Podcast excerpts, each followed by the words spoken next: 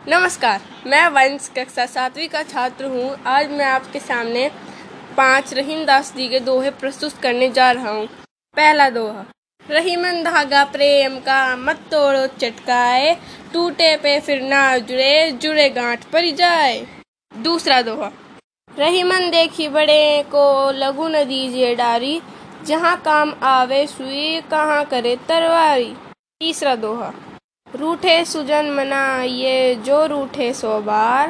रहीमन फिरी फिरी पो ये टूटे मुक्ता हार। चौथा दोहा, जैसी परे सो सही रहे कही रीम यह दे।